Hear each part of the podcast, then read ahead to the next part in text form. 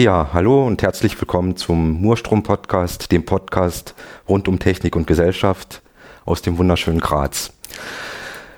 Ja, wir haben jetzt ziemlich lange Pause gehabt, mehrere Monate, wo nichts passiert ist, wo es, es gab ein paar, ja, technische Schwierigkeiten, ein paar terminliche Schwierigkeiten und deswegen hat das jetzt nicht geklappt.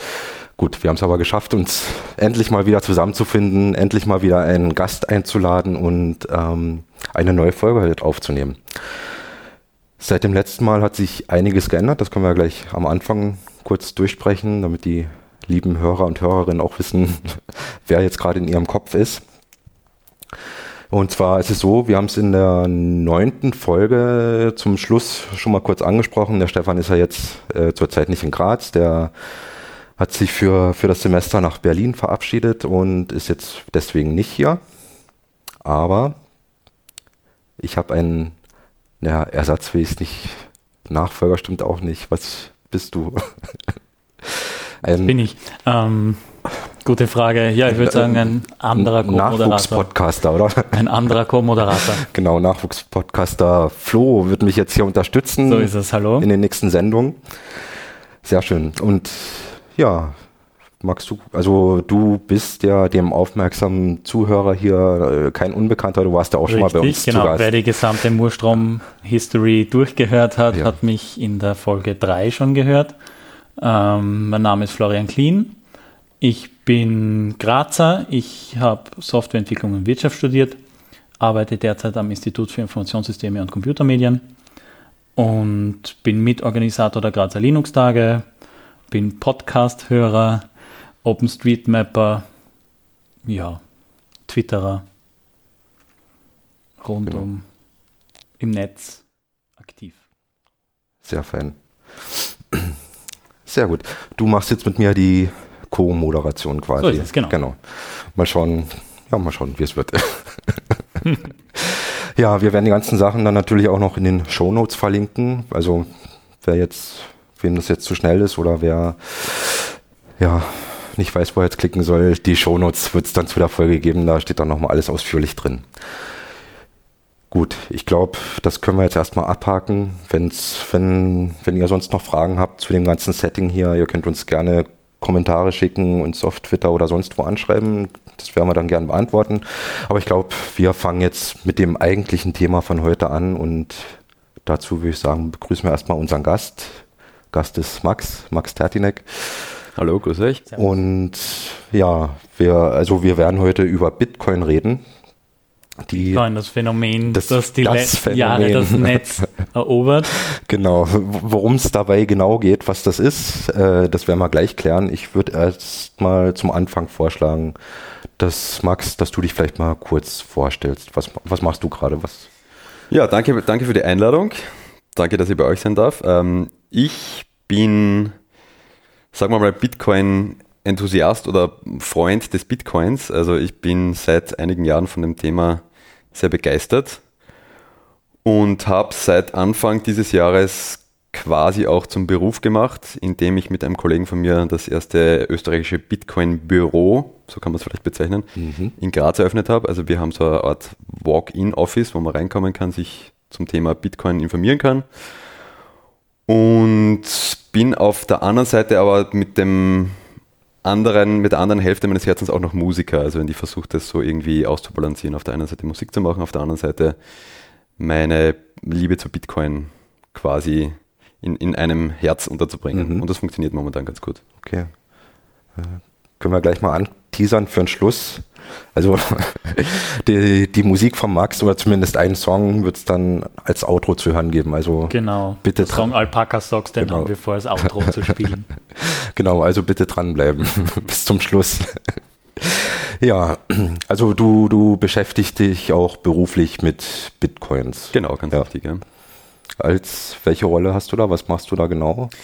Ja, um ehrlich zu sein, die Rolle unseres Büros ist ist noch nicht ganz ausdefiniert. Das wird sich wahrscheinlich erst im, im Laufe der Zeit ergeben. Also momentan sind wir so eine Art Zwischending.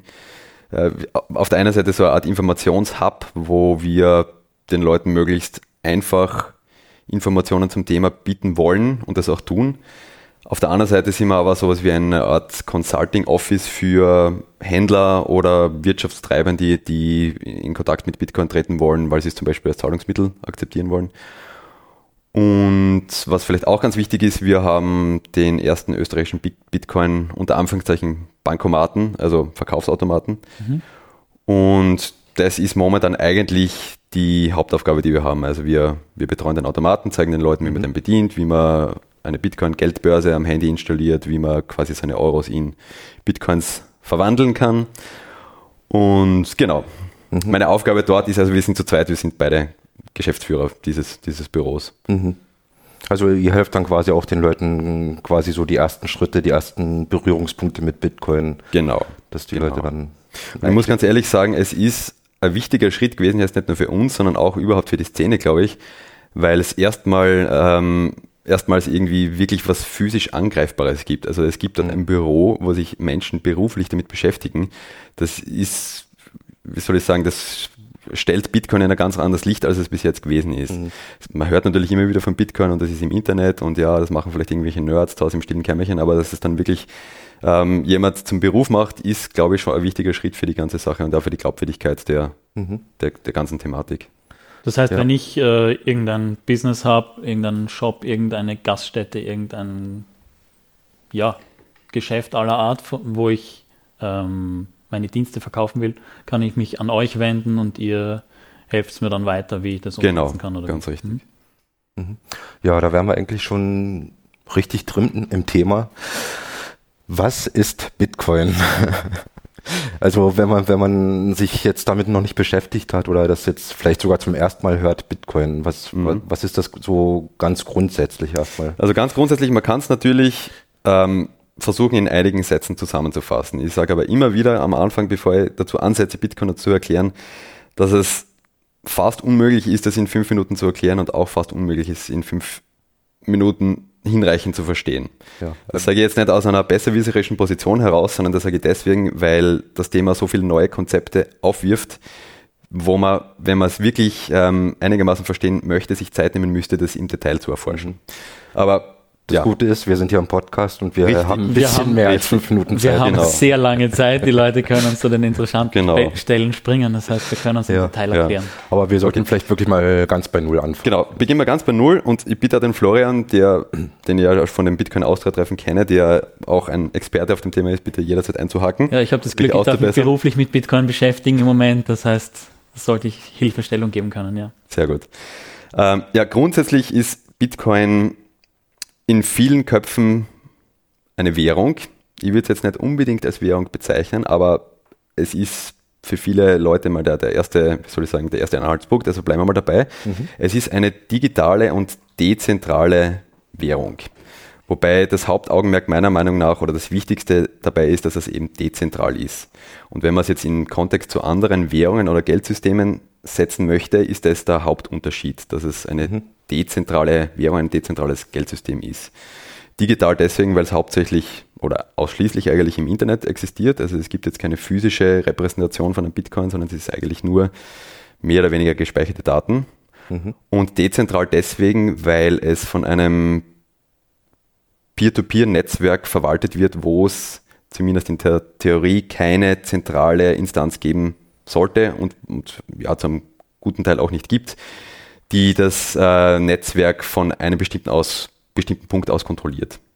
Und auch die Geldentstehung ist dezentral. Das heißt, es ist nicht so wie im herkömmlichen Geldwesen, dass das Geld von einer einzelnen oder von einer bevorzugten Stelle ausgegeben wird, sondern quasi jeder im Teilnehmende im, im Netzwerk hätte zumindest theoretisch die gleichen Möglichkeiten, das Geld selber herzustellen, unter Anführungszeichen. Also Geld herstellen ist vielleicht falsch. Äh, das Geld wird nach wohl definierten Regeln in Umlauf gebracht, nachdem, äh, sich, nachdem sich alle halten. Das heißt, es kann nicht wie bei einer normalen Währung jetzt beliebig Geld nachgedruckt werden, sondern es gibt eine definierte Anzahl an Bitcoin und die wird, die, diese Anzahl wird es nie überschreiten.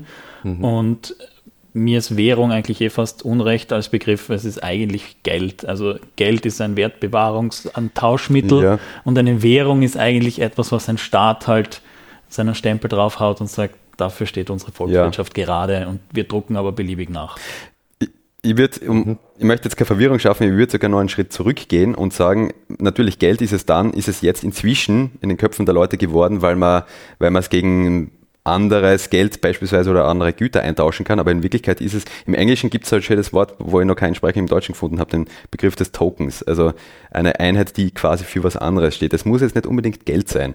Natürlich, es ist so auf die Welt gebracht worden, auch mit dem, mit dem dezidierten äh, Sinn, das als Geld zu verwenden, aber in Wirklichkeit muss man es nicht unbedingt als Geld ansehen. Man könnte theoretisch auch sagen, es ist einfach eine digitale Einheit, die für irgendwas anderes steht. Ich meine, momentan steht sie halt für, sagen wir, ungefähr 450 Euro, ungefähr ein Tauschwert, aber es muss nicht unbedingt Geld sein. Natürlich, es wird nach wie vor immer mehr zu Geld, weil es die Leute dafür verwenden. Aber ja, über den Begriff lässt sich halt streiten. Es könnte theoretisch auch was anderes sein. Ich könnte sagen, ein Bitcoin repräsentiert für mich jetzt, keine Ahnung, äh, das Nutzungsrecht an meinem Auto. Und ich könnte dir dann quasi das Nutzungsrecht meines Autos über das Internet quasi schicken und du bist dann im Besitz dieser Sache. Mhm. Aber ich möchte es ja. nicht, verlieren. Ja. Also, ja, man kann sehr viel über die Technik Bitcoin genau. umsetzen. Im Moment ist es hauptsächlich Geldfunktion. Genau, ja. fast ausschließlich, mhm. ja, ganz richtig. Gut, dann bleiben wir vielleicht mal bei, bei dem Geldbegriff. Ähm, Im herkömmlichen Geldsystem, wie wir es kennen, also beispielsweise Euro, Europ Europäische Zentralbank, ähm, da läuft es so ab, die Bank druckt das Geld und verteilt das dann im Prinzip, oder? Ja, mehr oder weniger grob stimmt ungefähr. Ja. Und wenn genau. man das jetzt mit Bitcoin vergleicht, wie, wie funktioniert das da? Also wie funktioniert die Gelderzeugung oder wie werden Bitcoins her hergestellt? Wie Von der technischen Seite aus jetzt. Ja. Ja, ja da gibt es da gibt's den Begriff des Bitcoin Mining, der ist, der ist eigentlich auch wieder ein eigenartiger Begriff, muss ich sagen, aber er ist daran angelehnt, dass es ähnlich aufgebaut ist wie Goldschürfen oder Schürfen nach irgendwelchen wertvollen wertvollen, begrenzten Gütern. Deswegen auch Mining. Deswegen auch Mining, ja. Ist jetzt nicht vielleicht unbedingt die beste Analogie, aber es hat sich so eingebürgert, dass man dazu Mining sagt. Äh, funktioniert folgendermaßen, die, derjenige, der Bitcoin-Miner ist, erfüllt mehr oder weniger zwei Aufgaben. Auf der einen Seite sichert er das Netzwerk ab und die Transaktionen, die im Netzwerk passieren. Das können wir vielleicht noch extra besprechen dann. Und auf der anderen Seite bekommt er als Anreiz dafür, diese rechenintensiven Aufgabe zu erfüllen, und dazu Hardware zur Verfügung zu stellen, ähm, gibt es einen Anreiz für ihn, das zu tun, nämlich ähm, er wird dafür mit einem kleinen Betrag oder mit einem bestimmten Betrag von Bitcoins mehr oder weniger belohnt. So kommen die Bitcoins quasi in die Existenz. Ja, bitte Florian. Vielleicht, ja, vielleicht fangen wir bei einem anderen Grundprinzip an. Mhm. Vielleicht fangen wir damit an, wie man Bitcoins vertrauen kann. Ähm, und zwar funktioniert das deshalb, weil kryptografische Mechanismen bewiesen wird, dass jemand, der eine Bitcoin hat, äh, diese transferiert hat an jemand anderen. Das funktioniert so, dass man ähm, Public-Private Key-Kryptographie verwendet, also öffentliche und private Schlüssel. Ähm, das ist nicht wie bei einer klassischen Verschlüsselungsverfahren, wo ich mir einen Schlüssel mit dem Mark ausmache zum Beispiel und sage, ich habe die, die Nachricht Hallo und die verschlüssel ich und dann kommen fünf andere Buchstaben raus, die kann niemand entschlüsseln außer man kennt unseren gemeinsamen Schlüssel. Will man jetzt diesen Schlüssel, den wir verwenden, um uns unsere Kommunikation zu verschlüsseln, sicher übertragen, müssen wir uns erst wieder treffen. Das heißt, als Ausweg dafür gibt es private und öffentliche Schlüssel, die man für Kryptographie einsetzt. Das sind im Prinzip zwei gleiche Schlüssel. Der eine wird verwendet, um eine Nachricht zu verschlüsseln und der andere ist der einzige Schlüssel, mit dem man sie entschlüsseln kann. Und in die andere Richtung geht es gleich. Also Schlüssel A ist jetzt zum Beispiel mein öffentlicher Schlüssel und Schlüssel B mein privater Schlüssel. Ich kann von B nach A und von A nach B verschlüsseln und nur mit dem anderen aufsperren. Was man jetzt macht, ist, dass man den privaten Schlüssel veröffentlicht, äh, den privaten Schlüssel veröffentlicht man nicht, den haltet man, den haltet man geheim, das ist ganz wichtig. Und den öffentlichen Schlüssel, den kann man ver veröffentlichen. Und wenn Marc mir eine Nachricht schicken will, nimmt er meinen öffentlichen Schlüssel, verschlüsselt die Nachricht damit und ich bin der Einzige, der mit, weil ich meinen privaten Schlüssel habe, kann diese Nachricht aufsperren. Und wenn ich jetzt was signieren wollte zum Beispiel, kann man das umdrehen. Ich nehme meinen privaten Schlüssel, verschlüssele es damit und das kann der Marc mit dem öffentlichen Schlüssel aufsperren und dadurch beweisen, dass ich derjenige war, der das geschrieben hat. Okay? So. Mhm. Und diese private und also den privaten und den äh, öffentlichen Schlüssel kann man jetzt auch hernehmen, um Bitcoins zu definieren. Man nimmt den öffentlichen Schlüssel, das ist sozusagen die Kontonummer für eine Bitcoin, und der private Schlüssel ist sozusagen der PIN oder der TAN oder so irgendwie, und mit dem kriegt man Geld von dieser Kontonummer wieder weg. Und jetzt, wenn ich dem Mark eine Bitcoin überweise, signiere ich mit meinem privaten Schlüssel diese Transaktion und die wird ans Bitcoin-Netzwerk gebroadcastet. Und alle Miner, die der Max vorhin schon angesprochen hat, nehmen so eine Transaktion und verarbeiten die in einem Block. Die validieren, ist dieser private Schlüssel wirklich das gewesen, ist der, der richtige Schlüssel zu meinem öffentlichen Schlüssel und ist diese Transaktion berechtigt. Wenn sie berechtigt mhm. ist, dann wird sie irgendwann in einem Block landen und der Transfer von Bitcoin-Adresse A nach Bitcoin-Adresse B ist öffentlich bekannt. Da kann man vielleicht dann noch auf ein anderes wichtiges Konzept eingehen, und zwar diese, diese Blöcke werden quasi aneinandergereiht in der sogenannten Blockchain. Also da kommt ein Block mhm. auf den nächsten drauf, die hängen kryptografisch auch miteinander zusammen durch den Hash, das ist vielleicht auch ein Konzept, das wir vielleicht noch erklären sollten, mhm. des, des jeweils vorhergehenden Blocks. Und einfach ausgedrückt ist diese Blockchain nichts anderes als eine Datenbank aller bisher getätigten Transaktionen, die für jeden Teilnehmer im Bitcoin-Netzwerk einsichtig ist. Idealerweise hat auch jeder Teilnehmer im Bitcoin-Netzwerk eine Kopie davon lokal bei sich gespeichert. Das macht es ihm möglich, jede beliebige Transaktion, die durchs Netzwerk floatet, selber zu validieren und nachzusehen, stimmt das eigentlich, was derjenige, der diese Transaktion ausgegeben hat, sagt? Kann das mit der Wahrheit unter Anführungszeichen übereinstimmen? Schaut in seiner eigenen Blockchain, in seiner eigenen Datenbank nach.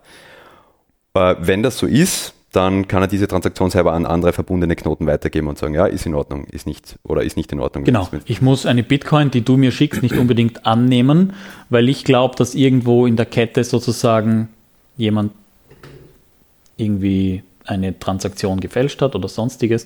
Und wenn ich dem nicht traue, dann sagt mein Client unter Umständen, die Transaktion ist nicht in Ordnung mhm. und genau. wird nicht angenommen.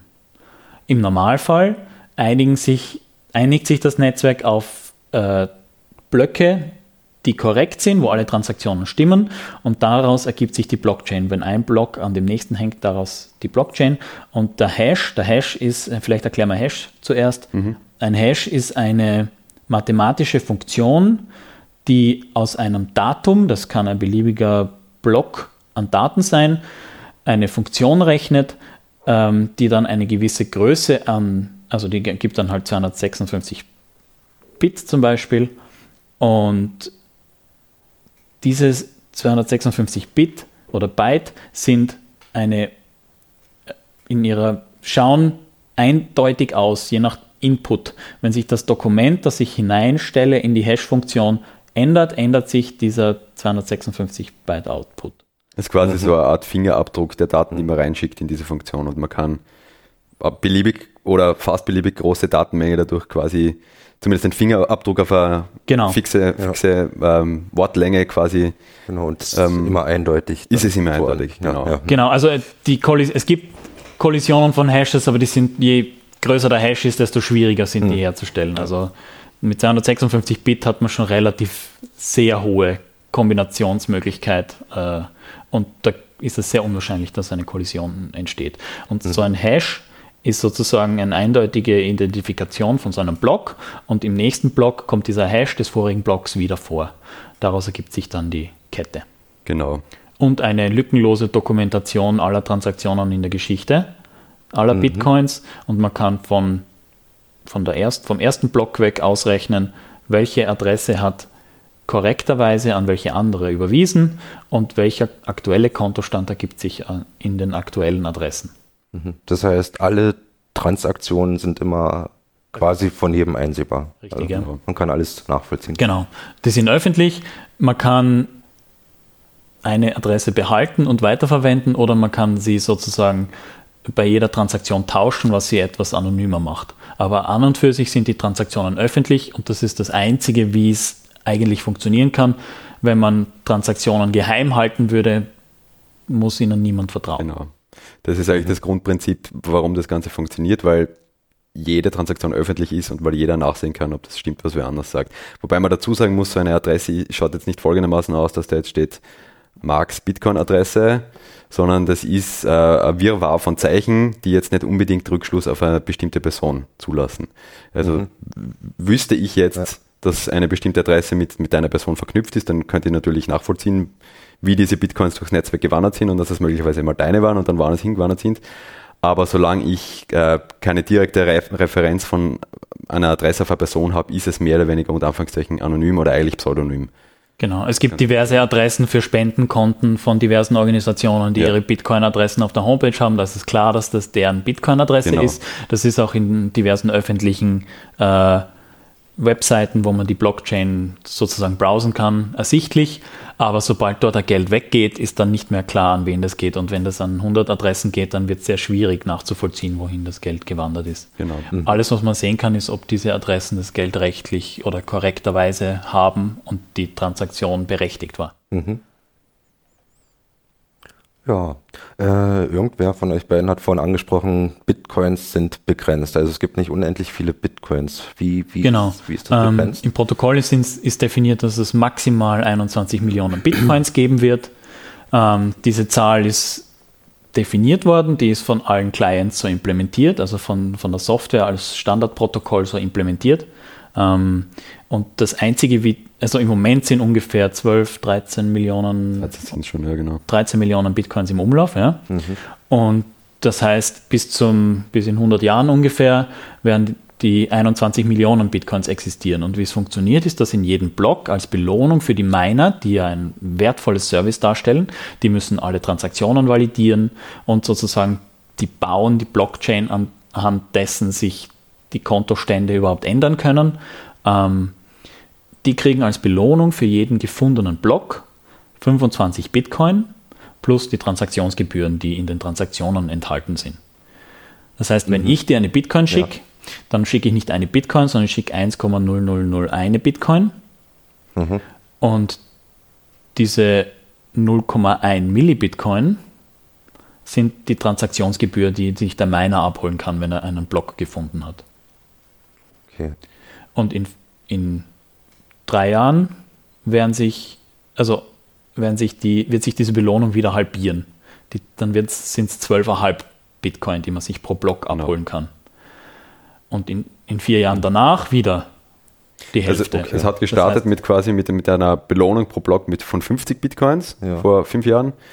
Dann war die, der, der erste Halving Day, so nennt man das. Also das erste Mal ist quasi die, die Belohnung pro Block halbiert worden von 50 auf 25 mhm. und das passiert ungefähr alle vier Jahre.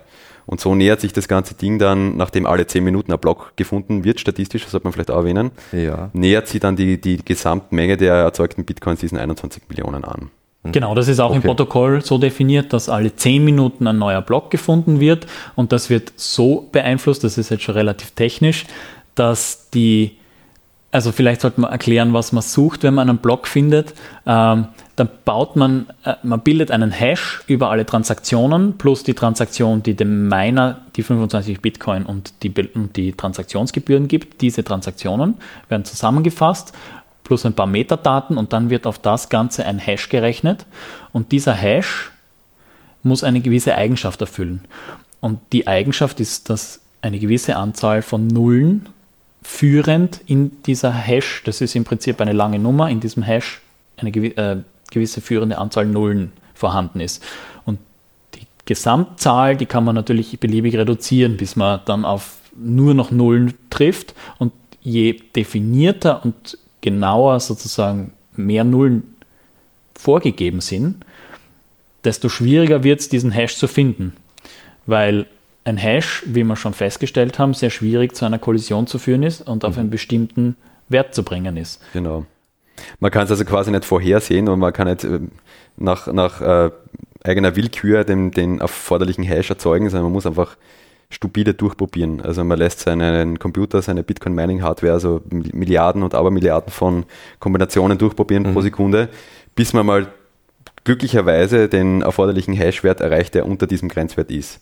Dann ist man der glückliche Miner, der den Block unter Anführungszeichen gefunden, gelöst hat und bekommt die, die Blockbelohnung. Genau. So. Mhm. Diese, okay. Dieses Finden des Blocks wird sozusagen wieder an, ans Netzwerk gebroadcastet, also an alle anderen Teilnehmer geschickt und die bestätigen, äh, dass man der Finder dieses Blocks ist und dann kann man sich sozusagen ja, als glücklicher Finder des Blocks bezeichnen.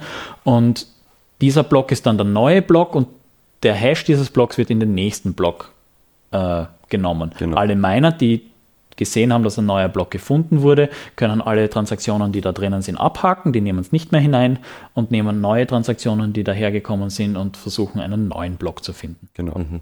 Und nach einer gewissen Zeitspanne wird überprüft, äh, wie lange, nachdem in jedem Block quasi die Zeit ähm, drinnen kodiert ist, zu der gefunden, zu der der Block gefunden worden ist, kann man nachrechnen, wie lang die durchschnittliche Zeit zwischen zwei Blöcken gewesen ist. Die Zielzeit sind 10 Minuten, 10 Minuten soll es dauern. Das ist der Sinn des ganzen Ding.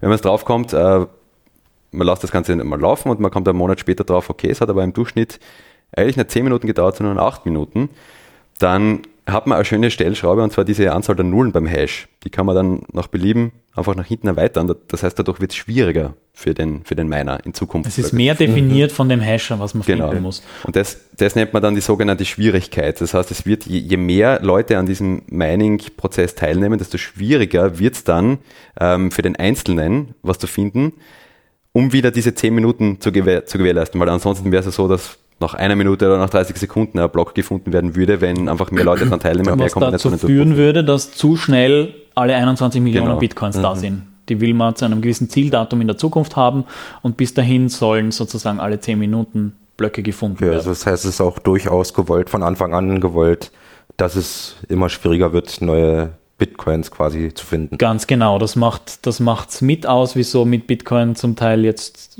stark spekuliert wurde, weil es eine äh, endliche Ressource ist. Es wird nie mehr als 21 Millionen Bitcoins geben. Da denken sich dann viele, wenn ich jetzt Bitcoins kaufe, dann werden die in der Zukunft viel mehr wert sein. Das mhm. zahlt sich aus zu investieren. Vor allem ist es auch äh, äh eine ganz schöne Sache, um, um dieses das Verhältnis von, von Mining und Bitcoin-Preis und solchen Sachen im Gleichgewicht zu halten. Denn das ist variabel, diese Schwierigkeit ist variabel. Genau. Wenn es jetzt für den, für den einzelnen Miner zu schwierig wird und er nichts mehr verdient, weil er sich denkt, okay, meine, meine Hardware ist, ist nicht mehr profitabel, für mich persönlich ist es zu schwierig, dann wird er äh, tendenziell aufhören mit dem Bitcoin-Mining. Das heißt aber auf der anderen Seite wieder, dass die Schwierigkeit für das gesamte Netzwerk geringer wird und wieder mehr Leute reinkommen. Das heißt, es ist so ein Equilibrium. Mhm. Es sollte sich automatisch so ein Gleichgewicht einstellen. Das ist durch diese Schwierigkeitsanpassung gegeben oder sollte so sein. Ja, aber das äh, es ist jetzt aber nicht so, dass ich jetzt in meinem Wohnzimmer mir einfach einen Rechner hinstelle und dann lustig Bitcoins Im Moment kann. nicht mehr, das genau. war einmal, das ja. konntest du mit normaler Hardware tun, aber da hat sich relativ schnell eine Spezialszene entwickelt, die dann Grafikkarten hergenommen hat zum Rechnen, dann sogenannte ASICs und jetzt dann äh, Spezialhardware, die wirklich nur noch stupide diese Hashes rechnet und für sonst nichts zu gebrauchen ist. Das heißt, die ist relativ teuer, die Hardware. Die stellst du hin, die frisst jede Menge Strom, mhm. aber die tut nichts anderes als Bitcoin meinen. Und die Rechnung ist halt für die Miner die, dass sie mit einer gewissen Wahrscheinlichkeit einen Block finden, 25 Bitcoins kriegen, die sie zu einem gewissen Wert verkaufen können. Und wenn dieser Wert vom Bitcoin-Preis sozusagen nicht mehr gedeckt wird, dann zahlt es sich nicht mehr aus, die Maschine laufen zu lassen. Mhm. Und dann fällt sozusagen die, die Hashing-Leistung des gesamten Netzwerks Daraus ergibt sich dann wieder eine längere Blockgröße und so weiter und die, die Schwierigkeit wird wieder runtergesetzt. Das heißt, es wird wieder weniger schwierig, einen Block zu finden. Mhm. Und äh, dieses Gleichgewicht versucht man zu halten, damit, äh, damit das Netzwerk funktioniert. Deswegen stellt man an der Schwierigkeit von einem Hash. Und wenn jetzt dann Miner sehen, sie können wieder Strom kaufen, weil der Bitcoin-Preis zum Beispiel steigt, sie können für das Geld wieder einen Hash äh, einen Rechner betreiben, der Bitcoins hasht, dann stellen sie ihn wieder hin und es wird sich wieder rentieren. Das heißt, es mhm. ist immer so ein Gleichgewicht. Also es wird ständig irgendwie im, im Netzwerk rumgeschraubt. Das genau, die Schwierigkeit das, wird alle zwei ja, Wochen, glaube ich, äh, genau, ja. adjustiert. Und äh, je nachdem, wie sich eben die Hashing-Leistung des Netzwerks die letzten zwei Wochen entwickelt hat, wird dann dieser Konstante gedreht. Mhm. Also die, die letzten sagen wir mal, 12 bis 16 Monate hat es einen rasanten Anstieg in der, in der globalen Hashleistung gegeben. Unter anderem deswegen, weil eben diese ASICs ähm, schon langsam ausgereizt worden sind. Das heißt, man hat wirklich Computerchips hergestellt, die nichts anderes machen als diese, diese einen, diesen einen Bitcoin-Hashing-Algorithmus äh, mhm. zu gewährleisten. Jetzt kommt man langsam dorthin, dass man von den Chipstrukturen her ungefähr dort ist, wo auch die großen Chip-Hersteller sind. Also die ganz normalen Standard-Chips, die in, in, wirklich in Massen produziert werden, von Intel oder was auch immer.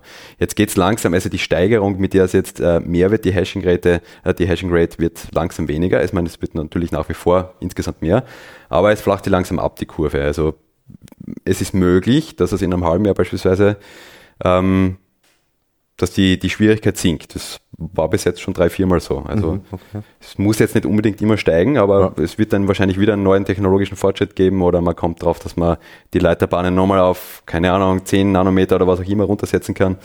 Dann wird es wahrscheinlich wieder einen, einen, großen Anstieg geben. Aber es ist alles variabel. Mhm. Ja, spannend. Aber es also, ist schon sehr technisch, das oder? Weil ist schon sehr technisch. Vorher hast du ja, also ich kann mir vorstellen, du wirst eine Mama und ist heißt eine Mama erklären, das wäre jetzt wahrscheinlich ein bisschen daneben vom Thema, ja. Ja, gibt's, gibt's noch was zur Technik zu sagen?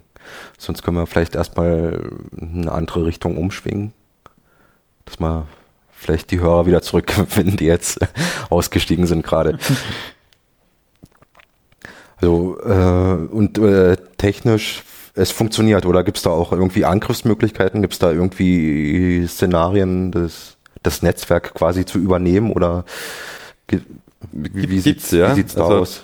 Nachdem der Florian vorher schon gesagt hat, dass es, dass man statistisch gesehen als Miner in einem bestimmten Zeitraum einen Block ähm, mit 25 Bitcoins lösen kann, ähm, statistisch gesehen, wenn man das jetzt heute alleine macht, mit, mit im stillen Kämmerchen, ist das äh, sehr, sehr unwahrscheinlich. Da müsste man mhm. Jahre oder sogar Jahrzehnte meinen. Das heißt, inzwischen haben die Leute angefangen, sich in sogenannten Mining Pools zusammenzuschließen, wo quasi gemeinsam nach einem Block gesucht wird.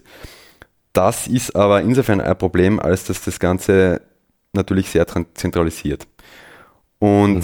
es gibt das Prinzip, dass wie soll man es ausdrücken, die Mehrheit der Rechenleistung im Bitcoin-Netzwerk kann quasi die Wahrheit bestimmen, unter Anführungszeichen, oder kann die Blockchain, die, die echte Blockchain bestimmen. Es wäre durchaus denkbar, dass, ähm, dass der eine sagt, diese Transaktion ist richtig und der andere sagt, diese Transaktion ist richtig. Irgendwie muss man sich ja darauf einigen, dass diese dezentrale Datenbank, die über das ganze Bitcoin-Netzwerk verteilt ist, dass die überall synchron gehalten wird. Mhm, ja das ist auch eigentlich der Grund, warum man ja. dieses Bitcoin-Mining und, und äh, diese, diese schwierige Hashing-Aufgaben überhaupt löst. Und wer jetzt quasi mehr als 50 Prozent des Netzwerks kontrolliert, kann bestimmen, welche Blockchain die echte ist. Jetzt haben wir vor kurzem, das war erst vor einem Monat oder so, gesehen, dass einer dieser großen Mining-Pools an der 50 Prozent Grenze der, der Rechenleistung gekratzt hat und sogar kurzfristig drüber gewesen ist, sofern man das so genau messen kann. Aber es war, es war knapp, knapp drunter oder, oder sogar knapp drüber. Was natürlich ein theoretisches Problem ist. Es ist jetzt äh, mhm. konkret nichts passiert, weil dieser, dieser Pool sich einfach ähm, regelkonform verhalten hat und jetzt keine ähm, Anstalten gemacht hat, dem Netzwerk zu schaden. Aber es, hat, es war ein Hinweis darauf, dass es mit der dezentralen Natur von Bitcoin doch nicht so äh, bestellt ist, wie sie es die Leute wünschen würden und wie es ich mir auch wünschen würde. Also ich sehe das, ich weiß nicht, was der Florian dazu sagt, aber ich sehe das persönlich schon als Problem, wo man unbedingt was machen sollte. Also das ist eines der großen Probleme, wo ich mir denke, das könnte in, in den nächsten Jahren vielleicht wirklich konkret ein Problem sein mhm. fürs Netzwerk. Na, vor allem, weil ja. Miner nicht nur sozusagen gewisse Transaktionen außen vor halten können. Die können sagen, sie nehmen keinen, deine Transaktionen nicht mehr in die Blöcke auf und damit geht deine Transaktion nie durch. Das heißt, sie können gewisse Leute ausschließen. Oder sie können auch so Dinge tun wie ähm, gewisse Transaktionen machen, also ihr eigenes Geld irgendwem überweisen, der glaubt, er hat's und dann diese Transaktion auch nicht in einen Block reinnehmen. Das heißt, die Transaktion geht auch nie durch. Das heißt, du kannst Geld ausgeben, was du eigentlich äh, wiederkriegst. Genau. Mhm. Und das will man verhindern. Also das ist das sogenannte Double Spending Problem. Du willst verhindern, dass du ein und dieselbe Bitcoin mehrfach ausgibst. Und das kann beeinflusst werden. Und ein dritter Punkt ist, dass diese Miner natürlich das Bitcoin-Protokoll sprechen und Änderungen am Bitcoin-Protokoll vornehmen könnten, mit dem sie dann irgendwie das ganze System so beeinflussen, dass ähm, dass sich die ganze Sache in etwas entwickelt, wo man eigentlich jetzt, wo die meisten nicht hinwollen. Mhm. Äh, und wie weiß ich dann als quasi als Kunde oder als jemand, der Bitcoins hat, die jetzt gerade ausgibt, äh, woher weiß ich dann, dass meine Bitcoins jetzt angekommen sind? Also im Idealfall, wie, wie also du deine dein Wallet oder dein, dein Wallet ist sozusagen das bisschen Daten, das deinen privaten Schlüssel hält. Ja? Also meine Wallet ist quasi meine, meine digitale äh, Geldbörse, für Richtig, genau. meine Bitcoins. Du kannst dir das für ein Handy herunterladen, da gibt es die für, für iPhone mittlerweile auch wieder mhm. digitale Bitcoin-Wallets. Äh, die ladet ein Programm, das generiert dir eine Bitcoin-Adresse und dieses Wallet lässt informiert dich darüber, das redet mit dem Bitcoin-Netzwerk und das informiert dich darüber, wie dein Kontostand ausschaut. Wenn ich dir jetzt Geld schicke, dann klingelt dein Wallet und sagt dir, Marc, du hast eine halbe Bitcoin bekommen. Mhm. Und am Anfang ist diese Transaktion nicht bestätigt. Das heißt, du siehst nur, es gibt einen Broadcast über diese Transaktion. Also jemand hat, jemand hat, hat das gemacht, wahrscheinlich hat, Genau. Und diese Transaktion schaut so aus, als ja. würde sie dir gelten und so weiter. Und dann wartest ein bisschen und dann hoffentlich innerhalb der nächsten zehn Minuten wird der nächste Block gefunden, in dem dann diese Transaktion drinnen ist. Dann mhm. hast du eine Confirmation wenn dieser Block da ist. Und je länger du wartest, desto mehr Blöcke werden gefunden und desto mehr Bestätigungen gibt es, dass dieser Block existiert, äh, dass dieser Block existiert, in dem die originale Transaktion drin war und dass die Bitcoins wirklich zu dir gewandert sind. Das heißt, je länger du wartest, desto wahrscheinlicher ist es, dass es so bleibt, mhm. dass dein Geld bei dir liegt. Es kann nämlich passieren, dass zum Beispiel zwei äh, Miner ziemlich gleichzeitig einen Block finden. Und wie entscheidet man, welcher Block jetzt der richtige ist? Die Sache ist, du musst eine Kette erzeugen und du willst haben, dass in 10 Minuten 25 Bitcoins ausgegeben werden und du willst haben, dass die Hashe, die Hash-Summen der Blöcke aufeinander folgen. Das heißt, es kann parallel keine zwei Blöcke geben. Das heißt, einer der beiden Blöcke wird verworfen und das sind sogenannte Orphaned Blocks, also verwaiste Blöcke. Wenn einer nicht in die Blockchain genommen wird. Und jetzt kann zum Beispiel ein Mining Pool, das mehr als die Hälfte aller der gesamten Rechenleistung äh, inne hat, kann sagen, wir tendieren dazu, dass man ein kollaboratives Mining Pool lieber deren Blöcke akzeptieren als die anderen zum Beispiel. Also das sind alles Szenarien, die du haben kannst und du wartest als Endanwender einfach darauf, dass du möglichst viele Confirmations hast, dass deine Transaktion da ist. Okay, und äh, habe ich die Frage beantwortet? So halbwegs. wann, wann kann ich mir, sagen wir mal, hundertprozentig sicher sein, dass Geld oder die Bitcoins sind jetzt wirklich, wirklich. Also hundertprozentig, das ist jetzt, das klingt jetzt blöd, aber hundertprozentig sicher sein kannst du dir nie, weil theoretisch könnte man auch 100 Blöcke nach hinten die, die, die Blockchain-History verändern, wenn man nur genug Rechenleistung hat. Es wird natürlich, de facto wird es jetzt wahrscheinlich oder wird es sicher nicht passieren, aber also ich, ich sage das immer so. Der, der Händler oder der, der Privatkunde, der jetzt Bitcoins im Gegenwert von 5 oder 10 Euro oder sagen wir mal auch 100 Euro annimmt, kann sie meiner Meinung nach auch schon bei einer unbestätigten Transaktion, das heißt, wenn es bei dir Klingeling macht und es steht einkommende Bitcoins mhm. ohne Bestätigung noch, kann man sich schon relativ sicher sein, dass es in Ordnung ist. Weil die Chance, dass jemand also die, die, den, den Aufwand antut, so ein Double Spend für diesen geringen Gegenwert zu machen oder dass irgendwas anderes im Netzwerk gerade zu dem Zeitpunkt nicht, nicht funktioniert, sehe ich als sehr gering an. Das ist ähnlich, als wenn man jetzt im Kaffeehaus ist und, und, und Falschgeld akzeptiert. Zum also, Beispiel. Ja. Genau. Hingegen, wenn jemand zu dir kommt und sagt, ich möchte ein Auto abkaufen und das Ganze kostet 10.000 Euro und das sind dann 20 Bitcoins, da würde ich schon persönlich mal auf zwei oder drei Bestätigungen warten. Also genau. mit dem mal eine halbe Stunde auf einen Kaffee gehen und sagen, lieber Freund, warte mal doch mal, keine Ahnung, vielleicht bist du mit irgendeinem Mining Pool befreundet und willst da krumme Dinge machen, warte mal lieber mal eine halbe Stunde. Aber das ist ja auch völlig gerechtfertigt. Also, also man muss da so eine persönliche Risikoabschätzung machen. Wobei ja, das ist natürlich auch was anderes, wenn du denjenigen in Persona triffst Ja, ja oder ob du etwas online verkaufst. Ja. Wenn du online verkaufst, tust du natürlich noch mal viel leichter zu warten, weil da kannst du genau. sagen, ich habe jetzt ein Checkout und ich habe meinen Warenkorb und jetzt geht es um Checkout, überweist die Bitcoins und die Bestätigungsmail kommt erst nach einer halben Stunde, Stunde, ist auch okay, weil der weiß dann, die Transaktion ist wirklich durch, ich kann die Waren sozusagen verschicken. Genau. Es ja. klingt jetzt zwar vielleicht im ersten, ähm, ersten Augenblick eigenartig, dass man sagt, aha, okay, und da muss man persönliche Risikoabschätzung, aha, und zu 90 Prozent sicher oder wie auch immer. Aber wenn man es vergleicht mit, mit anderen Zahlungssystemen im Internet, beispielsweise Kreditkarten, ist es so, wenn man als Händler Kreditkarten annimmt, kann man grundsätzlich mal davon ausgehen, dass man das Geld frühestens in vier oder sechs Wochen kriegt, weil die Kreditkartenfirmen immer sehr, sehr lang warten, weil diese Transaktionen alle umkehrbar sind. Mhm. Oder zum ja, Großteil vier, umkehrbar. Vier bis sechs Wochen braucht es, bis du die das Geld siehst, bis aber das Geld bis siehst, genau. über ein halbes Jahr lang kann die Kreditkartenfirma hergehen und sagen, diese Zahlung war eigentlich nicht gerechtfertigt, genau. das ziehen wir zurück, das genau. Geld. Also bei Bitcoin ist es halt von dem Moment an, wo die Transaktion in einem Block drinnen ist, fix. Ja? Das heißt, dieses unumkehrbare Transaktion. Wenn du Geld an eine Adresse schickst, die du nicht kennst, wo du das Gegenüber nicht kennst, das Geld ist sicher weg. Also das ja. kannst du Du, du findest den privaten Schlüssel zu einer erfundenen Bitcoin-Adresse nie. Genau.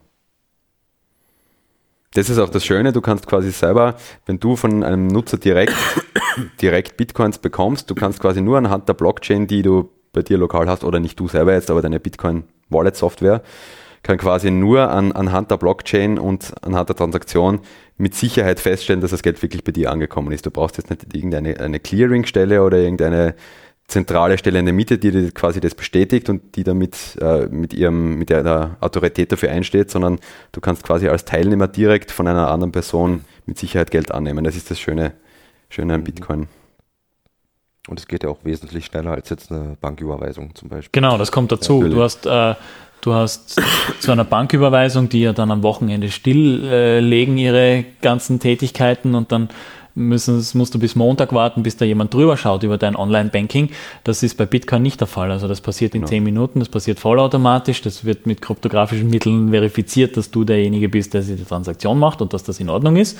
Und die Gebühren sind auch weit geringer, weil du zahlst im Moment sind's, ist es eine Millibitcoin, ist die empfohlene Gebühr, die du zahlst. Je älter deine Bitcoins sind, desto billiger wird es auch noch einmal von den Adressen raus zu überweisen. Aber das ist im Moment äh, um die 40 Cent oder so pro Überweisung. Also das schlagt, wenn du mit äh, Western Union von den USA nach Kenia irgendwas schicken würdest, wenn das 10.000 Dollar sind oder sowas, dann verlangen die 300, 400 Dollar wahrscheinlich Gebühr. Mhm. Und mit Bitcoin hast du halt, sind halt 40 Cent Gebühr, lächerlich. Ja, ja. Mhm. Gut. Wenn wir jetzt vielleicht ein paar Leute überzeugen konnten, das mal, sich mal anzuschauen irgendwie. Ähm, ja, wäre vielleicht die perfekte Frage für Max. Wie kann man da einsteigen oder was brauche ich, um jetzt Bitcoins verwenden zu können, um Bitcoins empfangen und ausgeben zu können. Ja, wie wir es vorher schon besprochen haben, du brauchst also so eine Art digitale Geldbörse, Wallet genannt, im Fachjargon, gibt es für jedes internetfähige Gerät, sei das jetzt ein Desktop-Computer, Smartphone, Tablet, was auch immer. Theoretisch könnte man sich auch eine sogenannte Paper Wallet machen, damit das ist einfach quasi unter Anführungszeichen ein ausgedrucktes Schlüsselpaar, also die, die öffentliche Adresse und der private Schlüssel dazu, da könnte man Bitcoins hin empfangen, zwar nicht raussenden, aber man kann sie empfangen und dann irgendwie mhm. ins Nachtkästchen legen und einfach die Bitcoins besitzen auf Papier. Ähm, aber herkömmlicherweise wird man beispielsweise am, am Smartphone eine Wallet-App installieren. Ja. Also für, für Bitcoin, die du im täglichen Gebrauch hast, die ladest du dir auf dein Telefon und wenn du größere Beträge sicher speichern willst, dann wirst du auf Papier gehen oder ähnliche genau. Medien, weil du nur da sicherstellen kannst, dass sozusagen Hacker den privaten Schlüssel nicht finden. Also im Idealfall ja. generierst du dir Bitcoin-Adressen auf einem Gerät, das offline ist, das heißt, das hat nie ein Internet gesehen. Ja, generierst diese Adressen, hast einen öffentlichen Schlüssel, an den du das Geld überweist und den privaten Schlüssel druckst du dir auf Papier aus, legst in ein Bankschließfach, möglichst feuersicher und so weiter. Und dann, wenn du das Geld einmal brauchst, importierst du diesen privaten Schlüssel in eine Wallet. Das kann jetzt auf dem Telefon zum Beispiel sein und kannst das Geld verwenden. sobald dieser private Schlüssel allerdings von einem Gerät gesehen wurde, das im Netz hängt, ist die Adresse nicht mehr wirklich zu 1000 Prozent sicher. Also die würde ich dann in eine neue, den Restbetrag, den du nicht brauchst, in eine neue, in ein neues Paper Wallet, das sicher erstellt wurde, überweisen. Mhm. Aber für den, naja. für den Alltagsgebrauch, also lass es uns konkret nennen. Also wer zum Beispiel ein Android-Telefon hat, dann würde ich persönlich die Mycelium Wallet empfehlen. Also einfach im, im Play Store nach Mycelium suchen, Mycelium geschrieben mit C.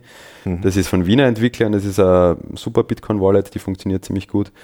Und für iOS äh, Bread Wallet wie das Brot, B-R-I-A-D, Bread Wallet.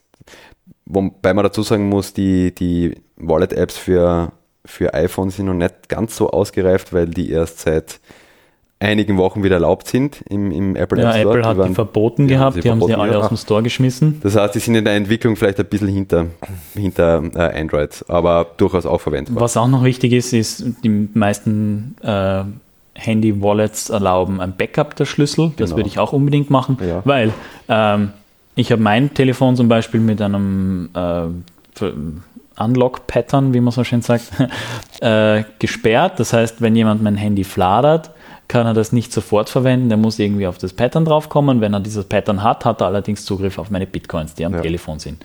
Ich habe jetzt ein Backup von diesen Bitcoin-Adressen auf dem Telefon und kann, wenn mein Telefon verschwindet, diese Adressen nehmen und das Geld woanders hin überweisen. Und ohne dass ich auf mein Telefon zugreifen kann, habe ich die ja, Bitcoins ja, von dort weg überwiesen.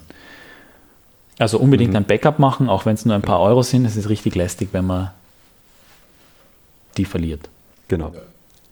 Was auch noch wichtig ist, wer Bitcoins nicht selber meinen will, der kann sie natürlich kaufen. Das heißt, es gibt diverse Online-Plattformen, auf denen man Bitcoins dann erwirbt. Das sind dann Miner, die ihre Bitcoins verkauft haben oder irgendwelche anderen Leute, die Bitcoins haben und sie verkaufen wollen.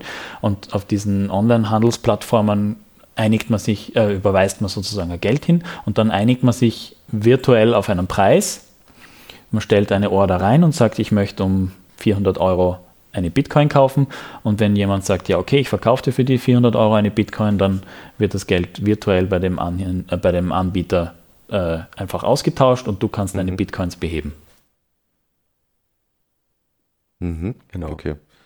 Du kannst das natürlich auch in Natura machen und kannst zu Confinity in Graz gehen und zum Bitcoin-Automaten gehen, dort Scheine hineinschieben und dir die Bitcoins überweisen lassen auf eine Adresse, die du mitbringst.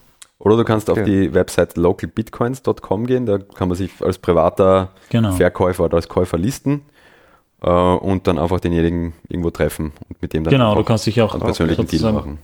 Fast anonym genau. treffen. Es, Mycelium hat, glaube ich, auch so einen. Äh, genau, die Mycelium-App ähm, hat, das nennt sich bei denen Local Trader. Da kann man sich einfach in der, in der App als Verkäufer listen mit Standort auch ganz praktisch und kann dann auch verschlüsselt mit dem anderen Käufer beispielsweise kommunizieren und sie einen Treffpunkt ausmachen und dann vor Ort direkt von einer Mycelium Wallet auf die andere äh, das Geld schicken. Das ist eigentlich ganz praktisch. Mhm. Wenn, man, okay. wenn beide die gleiche Wallet haben, ist es vor allem sehr praktisch. Ja, ja. Mhm. Sehr gut. Ja, wie machen wir jetzt weiter? Ich habe noch ein paar Punkte. ja, schieß drauf los. Ja, wo wir schon bei der eigenen Bitcoin-Wallet waren und so eigenes Geld oder eigene Bitcoins irgendwie anhäufen und ausgeben. Wie kann ich meine Bitcoins ausgeben? Also äh, klar, im, im Internet irgendwie von Händlern, die das annehmen, die, die, die das akzeptieren irgendwie. Aber ich würde die vielleicht auch gern, wenn ich jetzt irgendwie in Graz zum Beispiel fortgehe oder irgendwo hingehe, vielleicht würde ich da auch gern mal mit Bitcoins bezahlen. Mhm. Du kannst dir auf, also wenn du lokal was suchst, um Geld auszugeben, speziell Bitcoins, kannst du auf CoinMap schauen zum Beispiel. Mhm. Ähm, das ist eine Weltkarte, auf der sich äh, Händler, die ihre Produkte vor Ort für Bitcoin verkaufen, eintragen können, wo jeder eintragen kann, wenn er einen Händler findet, der Bitcoins nimmt. Ähm, und dort siehst du in Graz zum Beispiel äh, acht Verkaufsstellen. Ähm, hm, am, sollten mehr, mehr sein. Es sind mittlerweile mehr. Ja. Also am Landplatz sind zum Beispiel der Herr Siegfried und die Nonna. Das sind zwei Lokale, bei denen du äh, für Bitcoin Bier trinken gehen kannst. Dann haben wir ähm, ein Kishiatsu. Genau, Äh, Shiatsu-Praktikanten. Ja. Kishiatsu-Schule. da kannst du, ich weiß nicht, was Kishiatsu ist. Shi- ja, Shiatsu ist so diese japanische Kampfsportart. Massage, Massagetechnik. Kampfsportart, ja, okay. Kampfsportart. äh, ja, dann haben wir ein Radlgeschäft, die Fahrradküche in der Schießstadtgasse, die nimmt Bitcoin. Ähm, dann haben wir das Gaumenkino. genau, das Gaumenkino mit angeschlossener Gemüsewerkstatt. Also Genau. da, die verkaufen Biogemüse und verkochen das Hm, sehr gut. Also Genau. Sehr Fan. auch, auch so zu empfehlen, auch ohne Bitcoin. Dann haben wir Wagner Gebäudetechnik in der Kärntner Straße. Genau. Die sind neu dazugekommen. Na, die sind schon relativ lang dabei. Die, Die habe ich noch nicht ist gesehen auf. Coinmap. Ja, die sind so weit unten. Ah.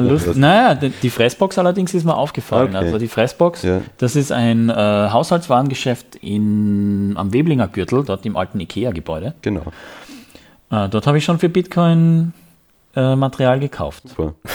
Ja, mein Badezimmer wird diesen Sommer vom Installateur Wagner mit Bitcoins renoviert. Also, Mhm. Das ist auch sehr cool. Ja? Also schön. man kriegt sogar schon Badezimmer. Ja.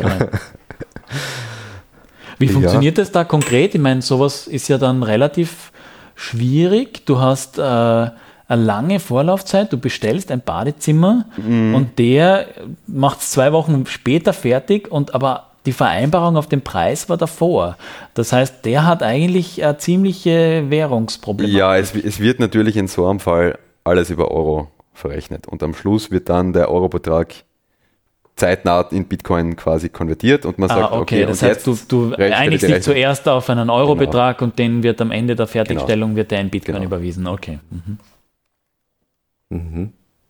Ja, dann kann ich ja noch sagen, im, im Spektral kann man noch mit Bitcoins zahlen. Im Realraum im genauso. Realraum, Dann kannst du genau. dein Bier oder deinen Club Ja. Mate mit Bitcoin bezahlen, ja.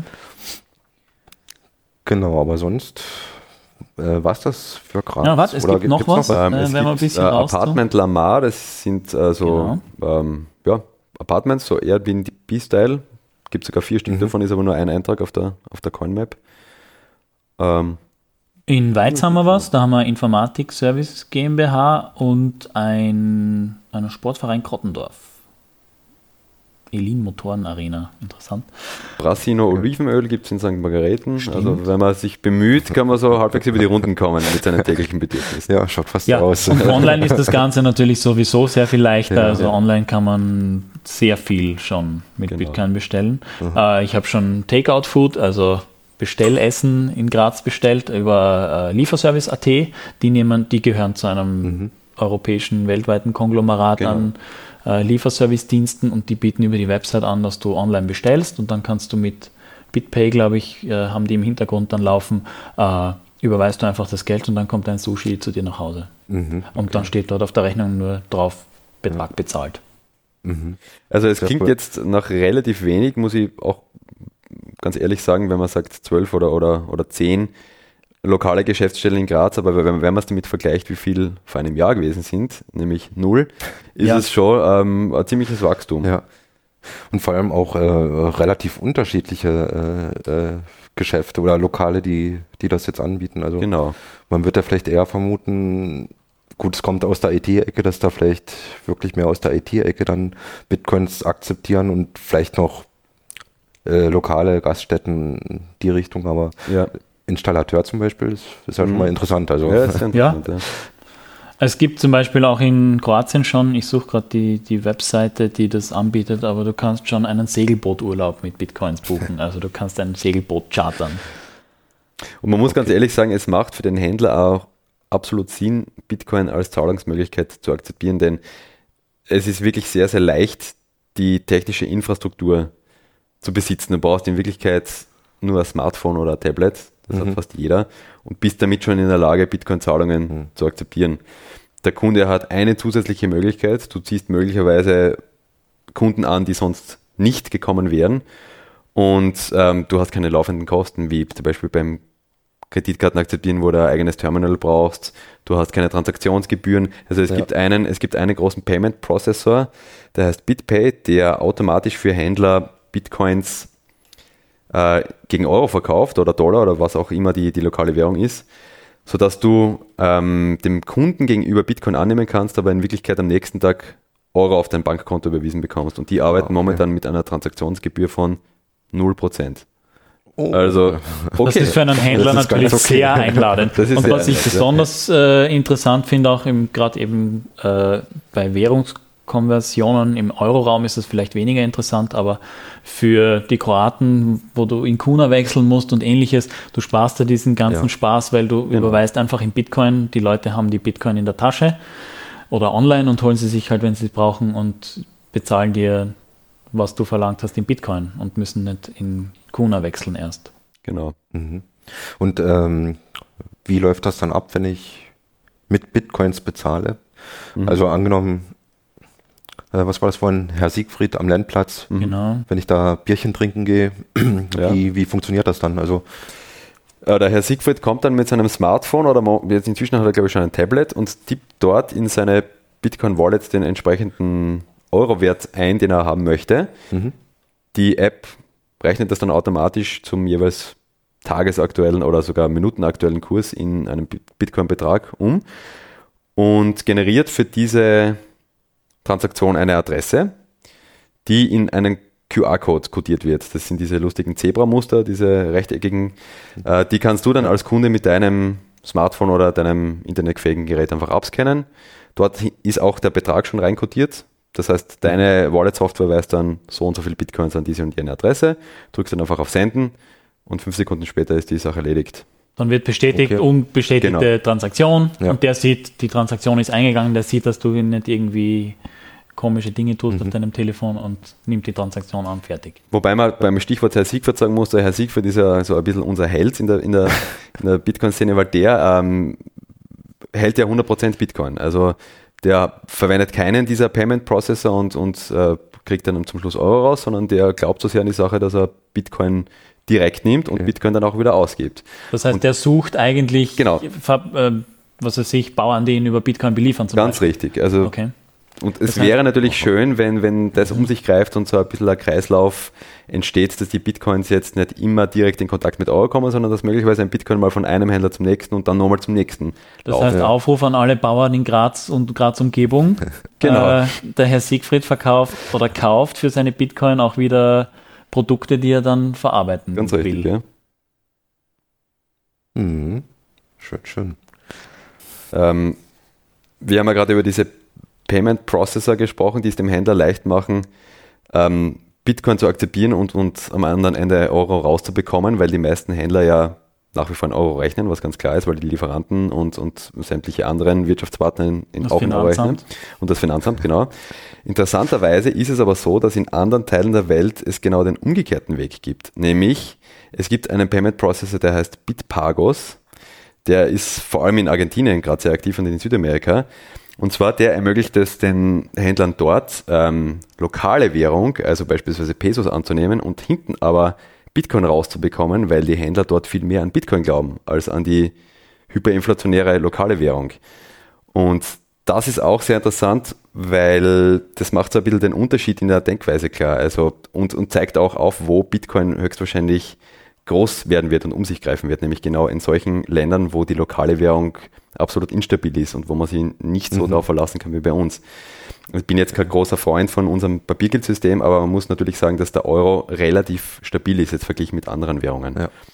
Man muss sagen, er hat natürlich auch Inflation, das ist schon ja, ja, absolut. auch da. Ja. Aber die Inflation im Euroraum ist um Welten geringer als in Argentinien, genau. wo du 20, 30 Prozent pro Jahr auf dein Geld verlierst. Das heißt, du legst die 100 Euro rein im Konto und im nächsten Jahr sind es noch 70 Euro vom Kaufwert ja. äh, da. Ja? ja? Das ist total uninteressant. Der Schwarzmarktpreis vom Dollar ist ungefähr das Doppelte vom legalen Wert. Ähm, wenn du legal Dollar kaufen würdest, was natürlich streng limitiert ist, zahlst du das Doppelte am Schwarzmarkt. Und auch der Bitcoin-Preis ist de facto das Doppelte vom Dollar-Wechselkurs. Also es reflektiert sich genau in das wieder, weil Bitcoin mhm. einfach sehr viel höheres Vertrauen ja. hat, genießt als die lokale Währung. Und das hat einen zusätzlichen Nutzen für, für ähm, die Argentinier. Es gibt dort ja strikte Kapitalverkehrskontrollen. Das heißt, du bist ja nicht berechtigt, ähm, Geld Kapital genau, und auszuführen oder irgendwo hin zu überweisen, außer Auslandsüberweisungen oder solche Dinge sind halt quasi de facto verboten. Bitcoin hält sich natürlich nicht an solche Verbote. Die Banken müssen sich dran halten, das genau. ist klar. Aber Bitcoin kannst du natürlich relativ leicht in der Hosentasche auf einem Memory Stick oder sonst wie diese Information genau, durch die Gegend stimmt, transportieren. Ja. Geschweige denn über einen VPN-Tunnel ja. überweisen, wenn man, oder ich glaube nicht mal, dass VPN nötig wäre in dem Fall, aber du, du überweist es halt relativ schnell von A nach B. Ja. Und auch außer Landes, weil es, es gibt ein Es gibt ein ziemlich nettes Projekt von äh, Farmern in Argentinien, die sich lokal genau sowas aufbauen, wie es der Herr Siegfried gerne hätte. Mhm. Nämlich, dass sie einfach ihre Produkte online über Bitcoin verkaufen. Mhm. Und die leben ganz gut davon. Die sagen, sie erzeugen ihre Produkte, ihre Kohlköpfe und die wollen sie einfach so loswerden für Bitcoin statt für die lokale Währung. Mhm. Und die wollen, die wollen mit dem staatlichen Finanzsystem eigentlich nichts mehr zu tun haben. Und die ziehen ihr eigenes Ding auf mhm. auf diese Art und Weise.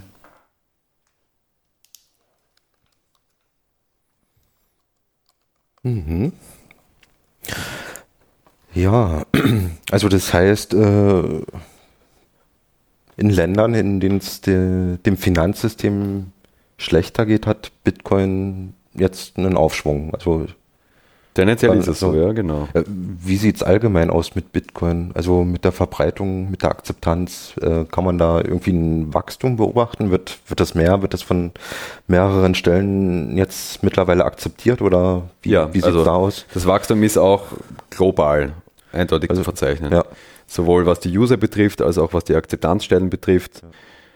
Eigentlich sämtliche Metriken gehen nach oben. Der Preis geht manchmal nach unten, muss man jetzt ganz ehrlich sagen. Ist mhm. nicht so, dass es jetzt äh, ein Bitcoin immer mehr wert ist als am Tag davor, aber tendenziell geht auch der Bitcoin-Preis nach oben, was eigentlich auch so sein muss, wenn es ein begrenztes Gut ist und es gibt mehr und mehr Leute, die sich dafür interessieren, das, das zu verwenden.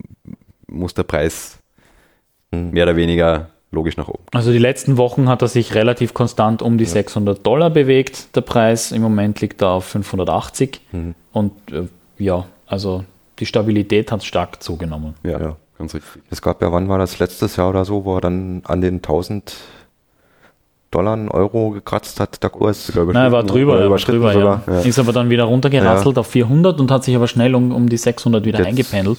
Und genau. man, man darf das nicht unterschätzen, das äh, Bitcoin-Netzwerk ist noch sehr klein. Also das wäre wär ein Säugling an und für sich noch, genau. wenn man es vergleicht ja. mit normaler Technologie. Mhm. Die braucht einfach eine gewisse Zeit, bis sie sich äh, eingespielt hat. Und das Gesamtvolumen an Bitcoins, das gehandelt wird und das ist ein, ein kleines Land. Das ist wie wenn du Devisen mit einem kleinen Land handelst. Ja. Das ist, ist einfach gewisse Fluktuation da. Das ist ganz normal. Mhm.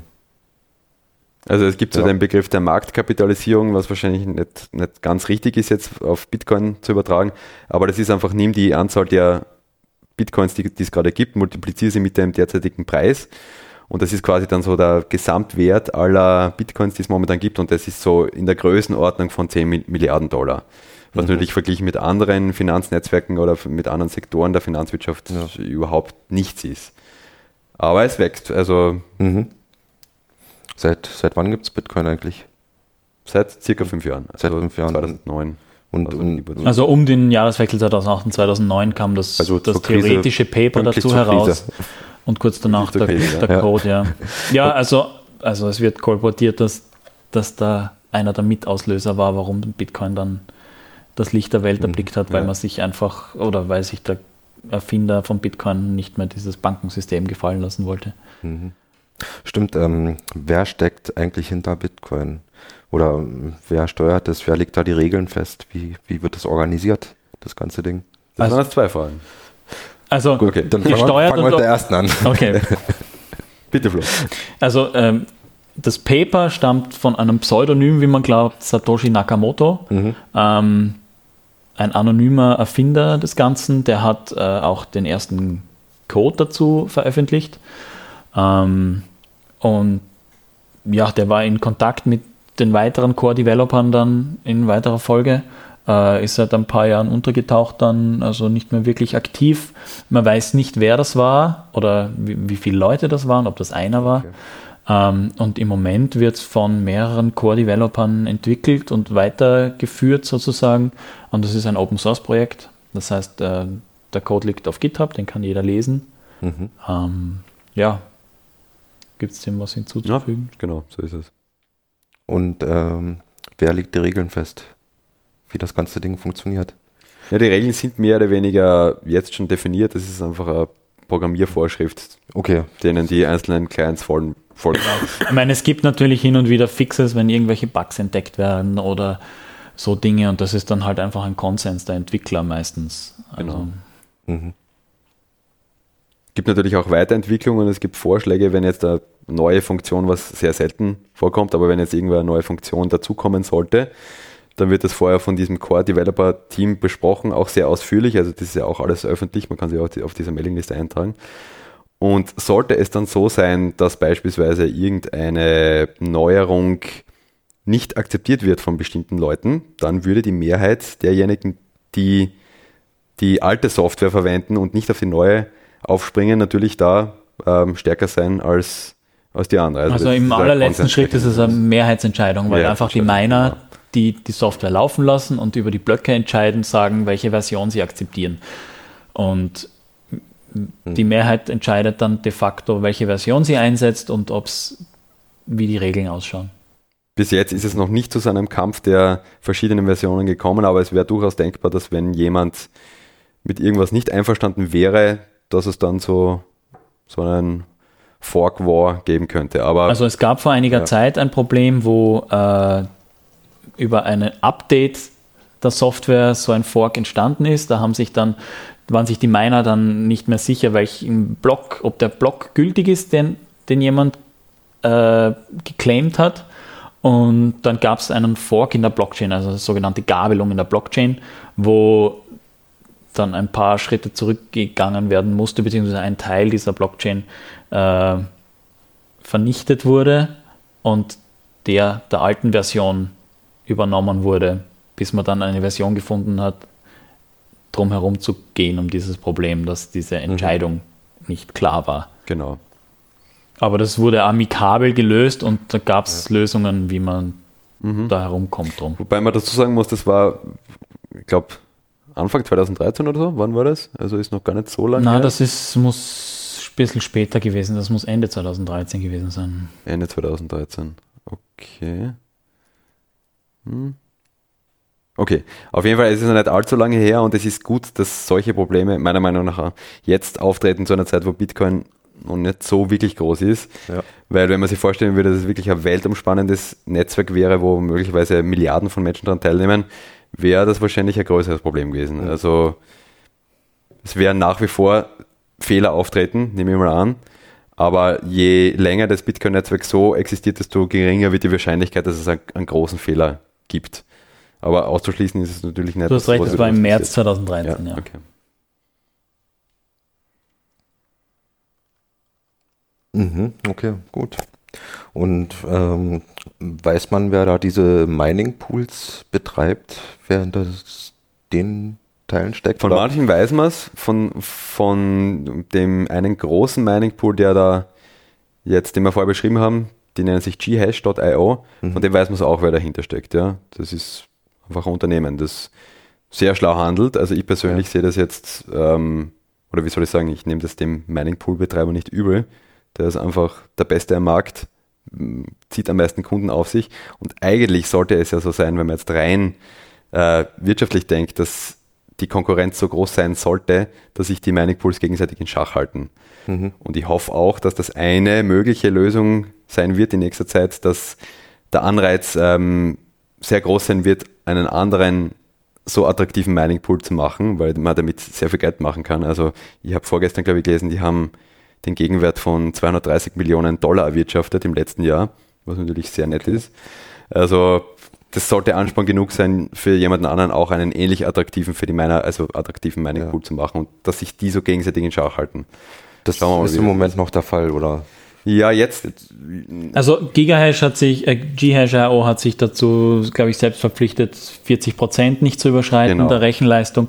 Die halten sich im Moment daran. Das heißt, die sagen, wenn einer kommt und sagt, er möchte mitrechnen, dann sagen sie ja leider nein, wir sind voll. Ja. Ähm, dann muss er sich einen anderen Pool suchen. Aber das ist eine freiwillige Selbstverpflichtung. Okay. Äh, an und für sich gibt es natürlich nach wie vor die Problematik, wenn man mehr als 50 Prozent der Rechenleistung hat, dass Ja. man ziemlich kontrollierende äh, Macht hätte.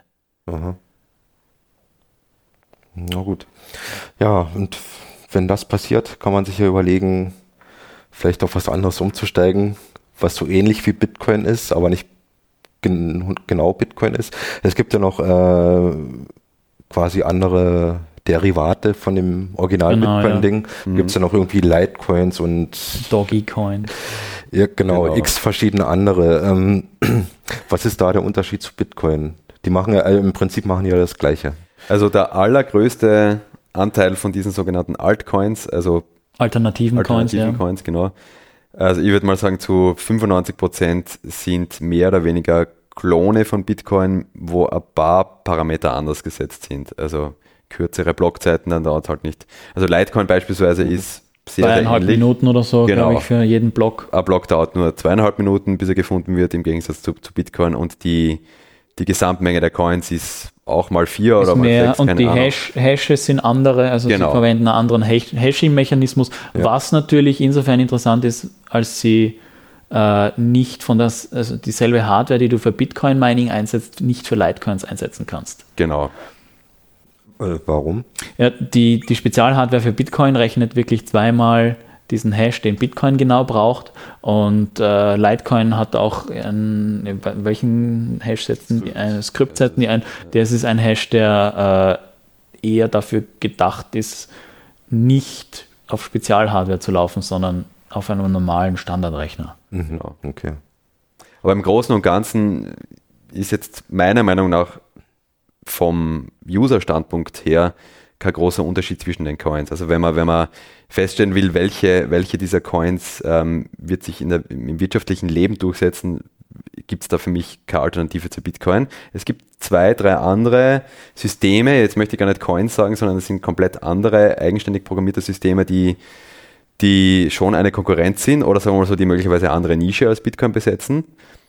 Ich nenne mal das Stichwort zum Beispiel Ripple oder Next. Das sind zwei komplett andere Systeme.